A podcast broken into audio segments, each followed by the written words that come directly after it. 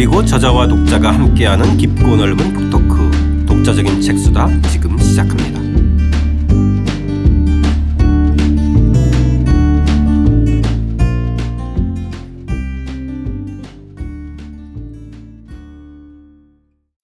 주경철 교수님과 함께하는 주경철의 유럽인 이야기 2권 1장 프랑스 흑역사의 주인공 까트린 드 메디시스 이야기입니다. 오늘 마지막 어, 세 번째 시간이죠. 평화를 추구한 여성 정치가 편 시작하겠습니다.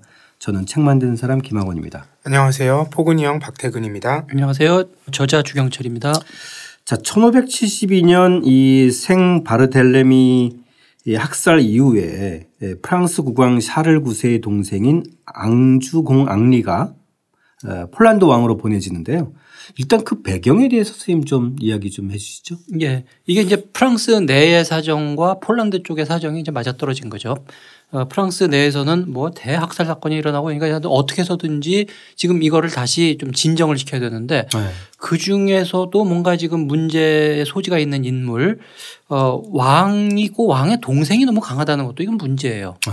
그러니까 차라리 이런 종류의 인물을 좀 어디 일단 일단 뭐 좀 어디 보내고 싶은 생각이 드는 거죠. 그런데 마침 음. 그때 폴란드 리투아니아 이게 폴란드와 리투아니아가 사실은 이제 별개의 국가였는데 요게 또 어, 근대, 중세말 근대에 들어와서 이게 하나, 두 국가가 하나의 연합 왕국이 돼요. 아. 폴란드, 리투아니아 연합 왕국입니다. 음. 여기는 왕정인데 왕 선출제예요. 이게 스웨덴도 한때 그랬고 뭐 하여튼 이게 그러니까 이 오해하지 말아야 될 게 어, 국왕을 선출했다 그러면 굉장히 민주적인 거라고 생각하는데 그건 아니고 음. 어, 귀족이 굉장히 힘이 강력할 때 왕을 자기네들이 선출해서 미약한 왕을 선출해 놓는 것이 이제 이, 이거의 핵심이에요. 아. 그러니까 폴란드는 귀족이 굉장히 강하거든요. 네. 그러니까 어, 왕을 이제 선출하는 방식인데 귀족들이 모여서 귀족들에 의한 이제 네. 투표죠. 네. 네. 자기네들이 볼 때 어, 하여튼 힘을 못 쓰는 상징적인 왕을 앉혀놓으면 좋은데 그 주, 그렇게 할 거라면은 외국인 폴란드 제대로 못하고 뭐 이런 사람 그냥 와서 허수아비로 앉으면 딱 좋죠. 더더군다나 이제 프랑스의 왕자다 이 정도면 딱 좋잖아요. 그래가지고 아, 아 그런 또 배경이 있었군요. 네, 그래서 초빙을 해가지고 어, 그 앙리 삼 나중에 이제 앙리, 앙리 3세가 되는 그 앙리도 지금 파리에서 어, 뭐 아직 뭔가 사건 벌어지고 뭐 이러고 있는데 아, 그럼 폴란드 왕 정도면 일단 가서 일단 뭐 그 타이틀로 좀 있다가 기회 봐서 와야지 그래 가지고 음. 이제 거기 간 거죠. 네. 3개월 만에 돌아와요. 그러니까 3개월 만에 이제 또 이 프랑스 국왕이 되는데 자, 그 대목도 한번 좀 읽고 이제 이야기 시작해 보겠습니다. 폴란드로 간 이후에도 앙리의 안테나는 프랑스를 향해 있었다. 언젠가 프랑스 왕위가 자신에게 오기를 목 빠지게 기다렸을 것이다. 기회는 생각보다 일찍 찾아왔다. 병약했던 샤를 9세가 1574년 결핵으로 사망한 것이다. 23세의 한창 나이에 죽은 왕의 마지막 말 역시 오 어머니였다고 한다. 죽기 전에 그는 어머니 까트린을 섭정으로 임명했다. 폴란드에서 행복하지 않았던 앙리는 샤를 9세의 사망 소식을 듣자 득달같이 프랑스로 달려왔다. 폴란드 왕 대관식을 거행한 지 겨우 3개월이 지난 때였다. 그는 앙리 3세라는 이름으로 프랑스 국왕이 되었다. 음, 보통 이렇게 권력력이 있으면 지도력이 좀 받쳐줘야 되는데 어땠나요? 이 꼭 그런 건 아니죠. 욕심이 있다고 해서. 네. 이 앙리 3세에 대해서는 그 이미지가 아주 굉장히 흥미로워요. 어, 좋게 말해서 아주 세, 세밀하다 그러나요? 음. 어, 좀 감수성이 풍부하다. 감수성이 아주 풍부하고 좀 예민하고. 근데 좀 하여튼 약하죠. 굉장히 음. 종교적이고 네. 국왕이 뭐 개인적으로 신심 강한 건 좋은데 왜 편타고행 여기 좀 편달고행 자기 몸에 스스로 이렇게 채찍질하면서 길거리 다니는 거 국왕이 이런 것까지 하고 다니면 좀 그렇죠. 그렇죠. 그리고 이제 친구들을 하고 사귀는데 민용 민용이라고 하는 말 이게 어, 예쁘고 아름답고 뭐 요, 요런 걸 민용하다 그러거든요. 요즘 요즘은 이제 애들한테 그런 말들 해요. 아, 프랑스에서 애들 참 예쁘다 그럴 때. 미소년 같은. 당시로서는 미소년이고 요즘 같으면은 미소년보다도 더 이전에 예쁜 애기들 아. 아 민용 어.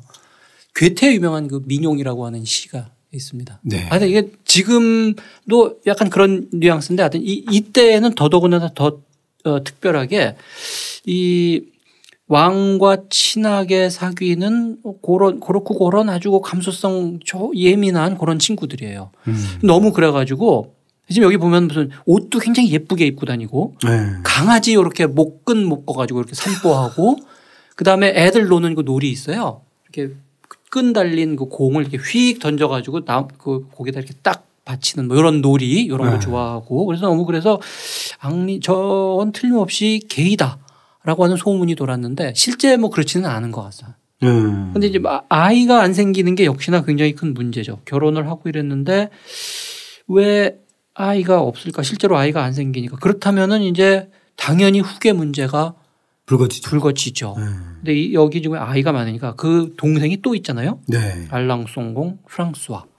그러니까 지금 가트린으로 보면 계속 자기 아들 아들 삼형제, 예, 아들 남편에 이어서 계속 왕이 되고 다음 번에는 또 이, 이 동생 녀석이 이번에 또 왕이 되나 지금 이경까지 이제 간 거예요. 그러네. 후사가 없으니. 후사가 없는 거죠. 네. 자, 이 한편 흥미로운 거는 이 여왕 마고의 주인공이죠. 어, 마르그리트 왕비는 이 나바르를 떠나서 파리에 놀다가 잡혔어요. 예. 참그 어, 특이한 인물이죠. 네. 예, 이전에 결혼할 때도 그때부터 바람 피고 뭐 이래가지고 그 어머니하고 오빠가 데려다가 뭐 주먹질도 하고 머리카락도 한 줌 뽑고 이래가지고 겨우 결혼시켰는데 네. 뭐 사이가 안 좋고 이러니까 이제 뭐 사실상 이혼 상태죠. 그러니까 또 파리에 와가지고 여기서 와, 서 또 그 다른 뭐 남자들 만나고 뭐뭐 뭐 이러니까 그래서 요, 저 극약 처방을 내리잖아요. 오빠가 또 다른 무슨 애인 만나고 이러니까 애인을 잡아다가 아예 그냥 참수시켜버리고 음. 이 마르고는 어이 아장인가요? 뭐 어디 딴 지방 윗송성 위, 어, 윗송성에 유폐. 아예 그냥 유폐시켜버리고 네. 그때 이제 유명한 이 회상록 비망록 비망록 그죠? 우리가 네. 알고 있는 이 많은 내용들이 사실 여기서 많이 나온 거고 이걸 가지고 나중에 알렉산드르 뒤마가 이제 소설도 쓰고 뭐 그런 거죠. 아. 자, 이 1584년에 이 차기 계승자인 알랑송 알랑송 예, 알랑송 공 프랑스와 예. 그죠? 사망해 버리네요. 그죠? 그러니까 지금 현 왕은 아이가 안 생기고 네. 그러면 이제 동생이 계승하면 되는데 그 동생이 죽은 거예요. 네. 그러면은 이제 다음번 계승자는 촌수를 따져야 되거든요. 네. 촌수를 따지고 따지고 보니까 사실 가까운 친척들이 별로 없었어요. 네. 이 다음번이 나바르의 앙리 다름 아닌 왜 그 생트 바르텔레미 죽일 때그 그렇죠. 많은 사람 죽이고 한 게 다름 아닌 이 신교도 지도자 이 앙리의 결혼식 때 그 사건이 벌어진 그렇죠. 거예요. 네, 나바르 왕. 근데 촌수를 해보니까 이 사람이 제일 가까워요. 네. 사실은 우리식으로 따지면은 10촌이에요. 그러니까 그렇게 가까운 건 아닌데 그래도 어쨌든 제일 가까우니까 그 국교 입장에 봤을 땐 최악의 상황. 최악이죠. 이건 뭐 있을 수 없는 상황이잖아요. 이 사람이 신교도가 왕이 되고 더더군다나 그 사람 결혼식 때 그 많은 사람을 지금 뭐 전국에 만 명을 죽이고 한 그런 사람이 만약에 왕이 된다면 복수할 텐데 이 큰일인 거죠. 그렇죠. 자, 그 위기 상황이 벌어지는 49쪽 하단의 그 대목 한번 읽어보겠습니다. 신교에 유리한 본리회 칙령이 발표된 이후 가톨릭 측은 신교들에게 관대한 카트린의 행보에 대해 불안해했다. 1584년 최악의 위기 상황이 벌어졌다. 알랑송 공작 프랑스화가 사망한 것이다. 앙리 3세에게 후사가 없으니 순위로 보면 그가 왕위를 이어받아야 했지만 예상치 못한 그의 사망으로 인해 다음 왕위 후계자는 살리카 법에 따라 촌수를 따져 결정해야 했다. 계승자는 다름 아닌 나바르의 앙리였다. 가톨릭 층에서, 측에서는 경악했다. 다음 왕이 신교도라니. 그게 다가 아니라 그의 결혼식 때 하객 수천 명을 죽인 기억이 아직 선명하지 않은가. 복수심에 불타는 신교도 국왕이 어떤 잔혹한 조치를 취할지 불안하기 짝이 없었을 것이다. 네. 사실 기지공이 안 나설래야 안 나설 수 없는 상황이 그렇죠. 벌어진 건데요. 이 상황에서 이제 하여튼 하여튼 목숨 걸고 이거 막아야 된다라고 한 거죠. 그러니까 다들 불안해하고 있고 뭐 자기가 안 하려고 해도 아마 등을 밀었겠죠. 네. 기지가 이제 말하자면 전면에 나선 거죠. 그러면서 나바르는 나바르의 왕 앙리는 도저히 안 되고 그러니까 어 카톨릭 중에 이러이러한 인물을 왕으로 내세웁시다. 뭐 밀고 있고 또 그런 계획에 대해서 당연히 이웃 국가의 스페인도 지금 그 지지하고 있고 아, 예. 그리고 무엇보다도 이제 파리가 문제예요. 파리가 이제 우리 왜 그 봉기의 수도라 그랬잖아요. 네. 실제로 이제 봉기를 일으킵니다. 어 그런 신교도 왕은 못 받아들이겠다. 음. 그러니까 기지로 보면은 어 전국의 가톨릭 신도들이 다 지지하고 더더군다나 어 파리에서는 아예 본격적으로 봉기를 일으키면서 우리가 직접 행동으로 나서 줄게 이러고 있지. 스페인도 지금 힘을 보태주고 있지. 그러니까 어 그 현왕 어 앙리 3세한테 계속 압박을 가하는 거예요. 예. 당신 후계자를 다른 사람으로 정해라. 음. 만약에 이와 같은 우리의 요구를 원하 저 수용하지 않으면 당신의 왕위도 박탈하겠다. 음. 거의 이, 이런 압- 압박을 가하고 있는 거예요. 거의 사실 같은 구교 입장인데도 그렇죠. 그죠? 네. 예. 그러니까, 그러니까 왕이 그 계승자 문제 때문에 갈등의 소지가 있는 거예요, 그죠? 그렇죠. 내분이 일어날 수 있는. 그러니까 이제 앙리 3세도 그 카톨릭 입장에서 본다면은 같은 뭐 카톨릭 신자이기는 하지만 암만 해도 저 사람이 그 우리와 이 방향이 일치하지 않는다. 실제로 어 신교 왕을 받아들일 태세다. 그래가지고 둘이 이제 갈등이 워낙 심하니까 아. 그 갈등 끝에 결국 국왕이 도망간 거예요. 예. 파리를 떠난 거죠. 그러니까 네. 파리는 일종의 카톨릭에서 본다면 해방구고 음. 봉기를 일으켰고 바리케이드 쳤고 이 안에서 지금 무슨 일종의 혁명위원회 같은 거 만들어져서 신교도들 막 그 죽일 태세고 아. 아주 근데 마지막 단계까지 간 거죠. 예. 정말 이 앙리사 같은 구교 입장의 앙리 3세가 파리를 떠날 정도로 정말 이 왕실은 정말 에, 그, 그 일촉즉발의 위기에 처해져 있는데요. 그 대목도 한번 읽어보겠습니다. 1588년 결국 앙리 3세가 도주했다. 그는 루아르 지역의 블루아 성으로 왕실을 옮겼고 이곳을 근거지로 하여 가톨릭 동맹과 전쟁에 들어갔다. 파리에는 바리케이트가 쳐졌다. 이후 파리는 역사상 중요한 고비마다 바리케이드를 쳐서 항거하는 전통이 이어졌다. 프랑스만이 아니다. 종교 갈등의 불길이 세상을 뒤엎었다. 네덜란드 봉기에 뒤이어 잉글랜드에서는 엘리자베스 여왕이 스코틀랜드 여왕 대리를 처형했고 스코틀랜드 여왕 메리를 처형했고 이에 분노한 에스파냐의 펠리페 2세가 소위 무적 함대를 보내 잉글랜드를 공격하려다 실패했다. 이런 상황에서 프랑스에서는 가톨릭 동맹이 북부 지방을 장악했고 파리에서 쫓겨난 앙리 3세가 복권을 노리고 전투 태세에 들어갔다. 예, 참 복잡한 양상이 벌어졌네요. 이 지금 프랑스에서도 난리가 났지만 우리 다음번에 뭐 네덜란드 보겠지만 네덜란드에서도 지금 뭐 불길이 일어나고 있고 네. 어 잉글랜드 그러고 있고 더더군다나 이제 또 이제 이 사실 에스파냐의 펠리페 2세 이 왕이 어 엘리자베스 여왕한테 계속 구애를 했었거든요. 결혼을 하자. 예. 그러면 이제 뭐 권력도 커질 뿐만 아니라 종교 문제에서도 이제 그이 잉글랜드의 신교 문제를 어느 정도 좀 이렇게 누를 수 있다고 생각을 해서 계속 어 결혼을 하자고 했는데 엘리자베스 여왕이 엘리자베스 여왕의 그 정책은 그런 거거든요. 해줄 듯 말 듯 해줄 듯 말 듯 그러면서 끝내 안 해주고 아. 그러니까 이제 이 펠리페 2세가 어 언제는 상당히 노련한 거네요, 그죠? 결혼하자고 하다가 말 안 들으니까 이제 군대 보낸 거예요. 아. 이게 무적함대죠. 그러니까 음. 이 어, 유럽의 여러 지방에 지금 이제 포진돼 있는 스페인 군을 다 모아가지고 그 선막에 이제 이게 저 저 저 저 선박을 이용해 가지고 잉글랜드에 상륙을 시키려고 했다가 이제 실패한 거죠. 아, 예. 요 시대가 혹시 한국에서는 어떤 시대인지 지금 임진왜란 때예요. 아, 그러네요. 네. 말하자면 지금 전 지구가 난리가 났네요 지금. 네. 그러네요. 자, 그런데 결국 이 앙리 3세의 반전이 벌어져요.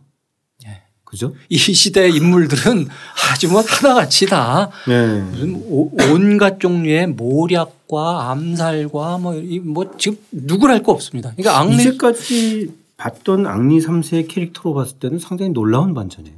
그러니까 이제 저 기즈 쪽에서도 지금 국왕이 저렇게 위기에 몰려 있고 그러니까 뭐 어떤 식으로든지 하여튼 이 위기를 타게 하려고 하지 않겠느냐. 그런데 그러니까 마침 뭔가의 부르니까 어떤 좀 그 연합이든 네. 그렇죠? 네. 그래서 야 우리 이럴 거 뭐 있냐. 와, 그러니까 이제 초청을 하니까 이쪽 파리 쪽에서도 아 그러면 이제 드디어 말하자면 이제 우리의 안을 수용할지도 모르겠다 네. 그런가 보다 하고 한편으로는 불안했겠죠. 그러면서도 이제 결국 블루아로 찾아간 거예요. 근데 이게 사실은 불러가지고 이제 다 암살하려는 계획이 있었던 거죠. 네.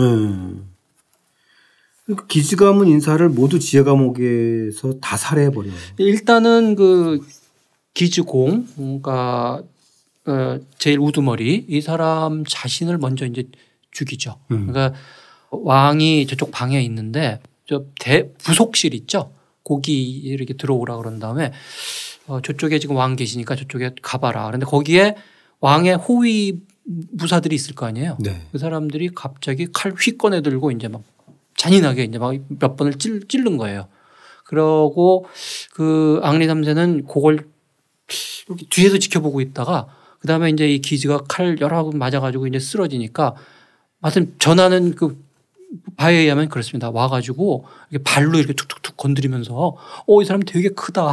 뭐 이러면 역시 굉장히 잔인한데도 말투나 뭐 표현 같은 거는 좀 여성적이에요. 아. 오, 이 사람 살아 있을 때 그러더니 죽어, 죽으니까 더 커 보이네. 뭐 그래서 발로 툭툭 치고 뭐 그랬다고 그래요. 아. 그래서 사실은 굉장히 어떻게 보면 웃기면서도 엽기적이죠. 엽기적이죠. 네. 그 살인 사건의 그 자체가 좀. 그러네요. 예. 네. 정말 영화화 할 만하죠. 그러네요.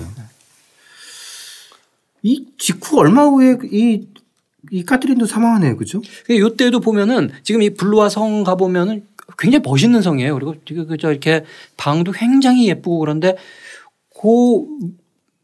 그이 살인 사건이 일어나는 거 바로 위층에 어 카트린느가 병이 들어가지고 폐병 지금 폐가 약해가지고 지금 밑에 이제 병 들어서 누워 있는데 이 층간 소음이 그대로 전달이 되는지 밑에서 살인 사건이 일어나고 하는 거를 위층에서 다 들었다고 그래요.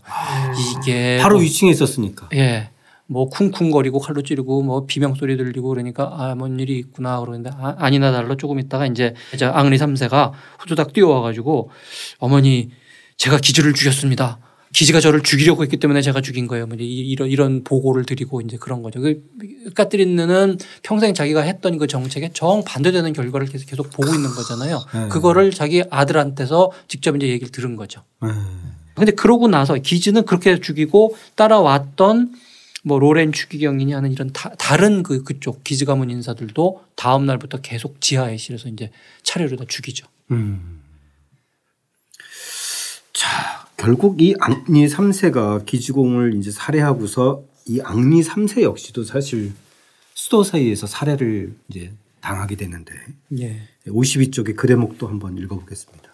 기즈 가문 인사들을 살해한 앙리 3세는 사악한 왕으로 지목되었다. 그는 곧 교황으로부터 파문의 단도를 받았다. 로렌 추기경을 살해함으로써 교회의 내장에 부친 살해의 장검을 꽂았기 때문이라는 설명이다. 파리 시내는 기즈공의 죽음을 애도하는 행렬이 이어졌다. 종교적 열정과 정치적 복수심이 하늘을 찔렀다. 예수의 순환에 동참하는 의미의 참회 행렬이 이어졌는데 사람들은 1월 추위에도 간단한 옷 하나만 두른 채 맨발로 시내를 걸었다. 클레망이라는 제속 수도사도 대열에 끼었다. 그는 환상 속에서 천사를 보았는데 천사는 칼을 보여주며 네가 면류관을 쓰고 희생하여 사악한 왕을 죽여라 라는 신의 메시지를 전했다. 클레망은 스스로를 신의 팔이라 자처하며 이단인 나바르의 앙리와 통하려고 하는 간악한 왕을 처치하겠다고 결심했다. 카트린이 죽은 지 8개월 후 그는 신의 뜻을 그대로 실천했다. 당신은 앙리 3세와 나바르의 앙리가 연합하여 파리를 포위 공격하던 중이었다. 클레망은 신부로 변장하고 앙리 3세를 찾아가 비밀리에 전달할 편지가 있다고 속여 호위 병사들을 물리게 했다. 그러고는 왕에게 귓속말을 하는 척하며 숨겨온 단도로 국왕을 찔렀다. 암살범은 현장에서 죽었고 국왕은 다음날 아침 사망했다. 앙리 3세의 암살로 발루아 왕조는 끝나고 나바르의 앙리가 앙리 4세로 등극하며 부르봉 왕조가 시작되었다. 나바르의 앙리는 정말 정말 기가 막힌 운명이네요. 그렇죠. 예. 근데 이, 이 지금 이게 보면은 그, 어, 실제 돌아가는 그 현상도 굉장히 끔찍할 뿐만 아니라 그 언사들 뭐 교황이 이렇게 뭐 이렇게 선언하는 것도 파문의 단도를 너에게 주노라 뭐 그러고 네. 어, 붙인 사례에 장검을 꽂은 놈을 네가 처치해라. 그러니까 이, 이 시대 전반적으로 굉장히 과열됐어요. 정, 정치적으로 종교적으로. 그래서 이 클레망이라고 하는 사람 개인이 물론 굉장히 격정적인 사람이었기 때문에 국왕 암살을 시도를 했겠지만 이 시대 사람들의 일반적인 분위기가 이랬다는 거예요. 음. 다들 뭐 환상을 보고 있고 음. 그 환상의 내용도 네가 죽여라. 그게 하느님의 뜻이다. 네가 어 저 이 신의 뜻을 받아서 신의 팔이 되어라. 신의 팔이 되는 게 결국 단도를 휘두르라는 얘기인데 음, 다들 이런 식의 말을 하고 있고 이런 식의 지금 생각에 빠져 있고 어 성당에서 어 신부님들의 그 말하는 내용들도 다 이런 식으로 흥분돼 있고 음. 요즘에 이제 이런 분석들 많이 하거든요. 아. 파리 시내 전체가 지금 이 분위기예요. 음. 암살과 학살에 대한 것들이 이제 신의 뜻에 의해서 아주 정당화되는. 예. 지금 이게 1560년대, 70년대부터 시작해가지고 이게 벌써 언제예요? 이 오랜 기간 동안 계속 집단 학살도 일어나고 암살도 일어나고 뭐 지금 계속 그 시- 심지어는 이제 국왕 암살 사건까지 일어난 거죠. 네. 그 말씀 들으니까 그 당시 분위기가 조금 그려지네요. 이 나바르의 앙리가 드디어 이제 앙리 사세로 등극하는데 이 등극한 이후에 정책 자체는 상당히 평이 좋았어요. 그죠? 어, 지금 프랑스에서 어, 역대 왕 중에 제일 잘한 왕 아, 그래요? 그러면은 대개 1위, 2위 그게 앙리 4세예요. 그러니까 이런 힘든 과정을 거쳐서 됐지만 어쨌든 지금 이 격렬한 위기를 안정시키고 그, 그리고 나, 그러고 나니까 이제 경제도 굉장히 요 앙리 4세 때 좋아지거든요. 네. 경제적으로도 그렇고 일단 하여튼 그 평화를 찾은 거죠. 네. 어떤 방식으로든지. 이 1598년 유명한 이 낭트 칙령을 발표했는데 그 내용도 좀 알려주시죠. 그러니까 일단은 이제 아직은 파리가 격렬하게 저항을 하고 있고 그러니까 선왕이 죽고 촌수 따져보면은 내가 왕이다라고 하는 건 이미 결정됐는데 실제로 이제 자기가 왕이 되어야 되는데 어 파리로 들어갈 수가 없어요. 거기 완전 봉기 상태고 굉장히 흥분 상태고 그러고 있으니까 이거를 뭐 군사적으로 진압을 할 수도 없고요. 힘이 딸리는 상황이니까. 그래서 이제 자기 생각에 이거 어쩔 수가 없다. 이 국민 전체가 카톨릭인데 신교도 왕이라고 하는 건 암만 해도 이거 쉬, 쉽지 않을 것 같다. 음. 이걸 해결할 수 있는 방법은 내가 개종하는 거다. 음. 이제 자기가 먼저 개종을 하죠. 그래서 어 개종하겠다 그랬더니 사람들이 다 야유하죠. 저거 어 저거 틀림없이 가짜다. 신부들이 다 비난하고 이러는데 그 다음에 어 샤르트르 성당에서 축성식 거치고 뭐 계속 그런 걸 보여주니까 마음이 흔들리는 거죠. 그리고 음. 파리도 지치고 지금 계속 그 상태로 있을 수도 없으니까 그래서 어 급기야는 왕을 받아들이기로 한 거죠. 네. 그래서 어 왕이 일단 카톨릭으로 돼서 어 수도로 들어와서 시민들로부터 이제 에, 환영을 받죠. 음. 그러면은 이제 어떻게 할 거냐. 여전히 신교도 있고 상당수가 있고 그래서 나온 게 이제 낭트 칙령입니다. 그러니까 음. 기본적으로 프랑스는 카톨릭 국가다. 카톨릭이다. 그러나 신교도들에게 말썽만 안 부리면 예배의 자유를 허락한다. 근데 음. 아무 데서나 하는 게 아니라 니네들 차라리 어, 어, 일정한 지역에 모여라. 음. 그래서 몇 개의 도시들을 정해주고 거기에서는 어 신교 그러니까 그 예배를 볼 자유를 주고 그다음에 그, 거, 그 거기에 이제 비밀 그 조항도 있어요. 그런 몇 개의 주요 도시들 신교도 도시들은 그 사람들 불안할 거 아니에요. 음. 이- 이렇게 해놓고 나서 갑자기 신변 보장이 돼야 되잖아요. 네, 갑자기 군사적으로 공격해 오면 우리 뭐 어떻게 하라는 얘기냐 그러니까 요새를 건설할 그런 권한까지도 줍니다. 아. 확실하게 너희들에게 이 신변 안변까지 보장을 해준다는 내용이죠. 음.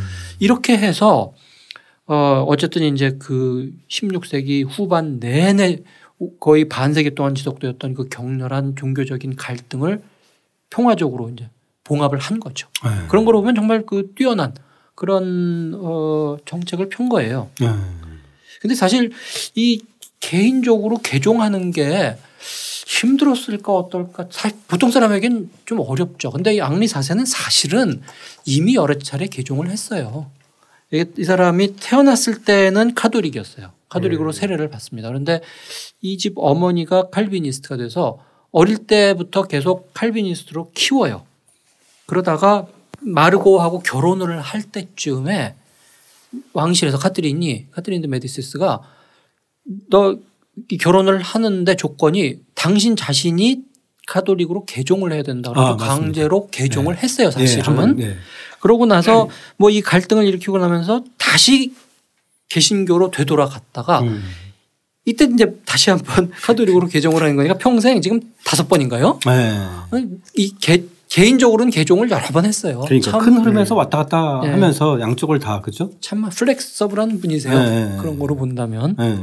유연한 거잖아요, 그죠? 좀 그렇죠. 못 바꾸겠다고 죽고 죽이는 것보다는 그렇죠. 네. 네. 자, 그래서 선량공으로까지 불릴 정도로 선정을 했다고 하는데 문제는 또 불행히도 이, 이 앙리 사세 역시도 광신도에 의해서 암살당하네요. 예. 이 사실 약간 이야기가 좀 더 있는 게 이 사람이 아, 그 마르고하고 이혼한 상태 아니에요. 그렇죠. 그런데 이제 카톨릭이 됐어요. 네. 그러면 왕이 됐는데 왕이 그 왕비가 없이 산다는 건 이거 불가능하거든요. 그러니까 다시 결혼을 해야 되는데 그러면 이전에 마르고와 결혼한 건 뭐냐? 카톨릭에서는 이혼이라는 게 지금 이게 안 되거든요. 이런 거를 해결할 수 있는 거는 결혼 무효예요. 그거는 뭐 이러이러한 조- 보니까 알고 보니까 결혼이 성립이 될 수가 없었다. 네, 네. 교황이 이전에도 우리 한번 좀 살펴봤듯이 유럽에서는 꼭 보면 결혼 무효로 왕실 그러더라고요. 귀족들은 꼭 이게 이- 이런 게 자주 있죠. 이럴 네. 수밖에 없어요. 그러니까 네. 이게 이혼이라고 하는 게 정식으로 된 거는 프랑스 혁명 때예요. 네. 민사 계약이고 계약은 해지할 수 있다. 그래서 이제 음. 그때부터 이혼이 가능하지만 카톨릭 국가에서는 그 전까지는 안 되거든요. 그러니까 네. 이거는 교황이 특히 왕실 같은 경우에는 교황이 정치적인 어떤 선택을 해서 특별하게 허락을 해준 거죠. 그래서 결혼 무효를 해줬어요. 음.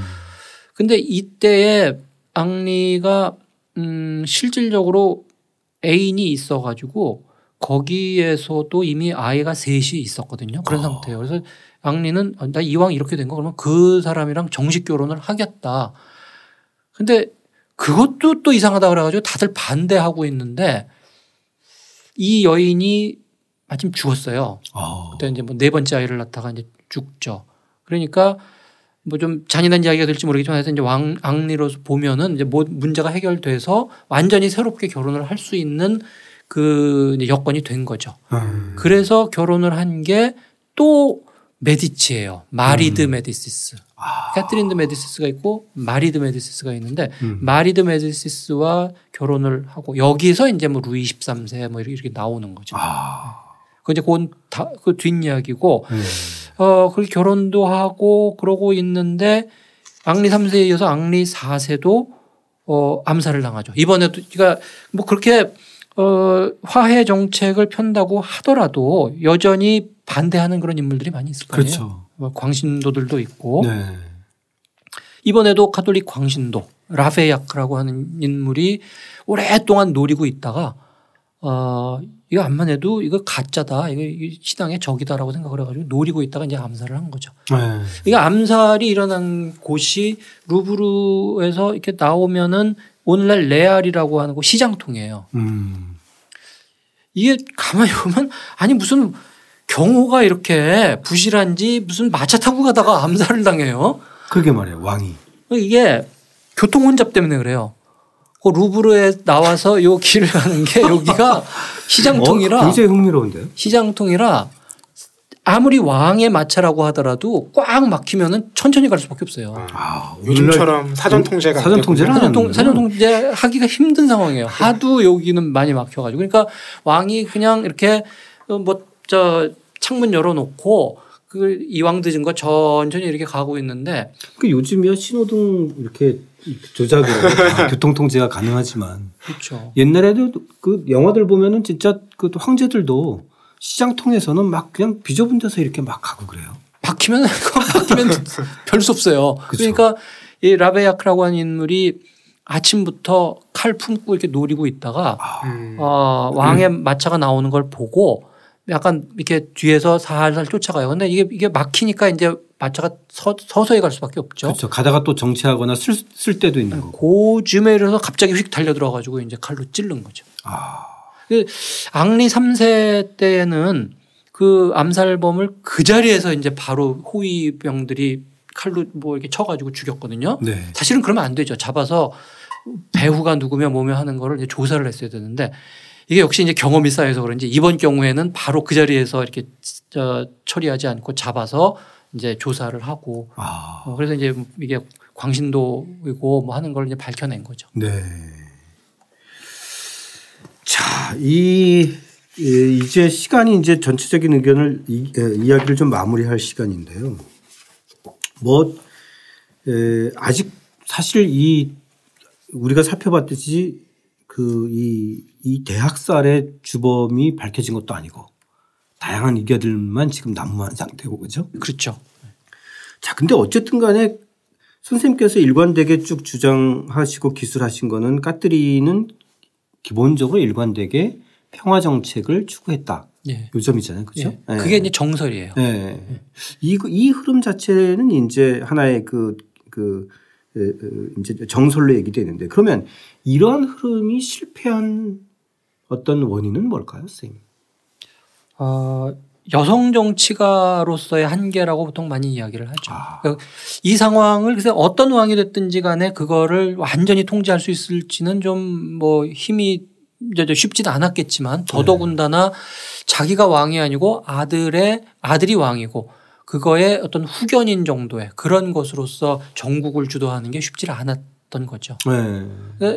뭐 일관되게 이 사람 자신은 어, 내 아들 왕권을 강화시켜줘야 된다. 그러려면은 이 종교가 이런 식으로 혼란스러워서는 안 되고 이거 어느 한쪽으로 정리가 안 될 바에는 차라리 어, 이렇게 조화롭게 각자 자기의 살아가는 방식을 차라리 만들어주는 게 낫겠다라고 하는 게 이제 카트린의 정책이었고 그런 점에서 본다면은 굉장히 근대적인 그런 사고를 가진 그런 인물이라고 할 수가 있습니다. 네. 그렇지만 그게 어, 어떤 그런 여성 정치가로서의 한계 라고 해석하는 게 이제 정설이죠. 네. 자, 이 메디치가의 교양 있는 딸로 자라나서 카톨릭과 신교의 이 공존의 평화 정책을 추구했지만 결국 이 참혹한 학살의 종교 전쟁으로 치달았던 그 시대의 운명을 어, 넘어서지 못했던 이 까트린드 메디시스의 이야기 오늘 이제 이제 여기서 마칠 시간인데요. 마지막 대목 선생님께 청해 읽고 들으면서 저희들의 이야기 마치겠습니다. 다음 시간에는 2장 네덜란드 독립의 영웅 침묵공 빌렘의 이야기로 저희들 이야기 이어가겠습니다. 함께 해주신 청취자 여러분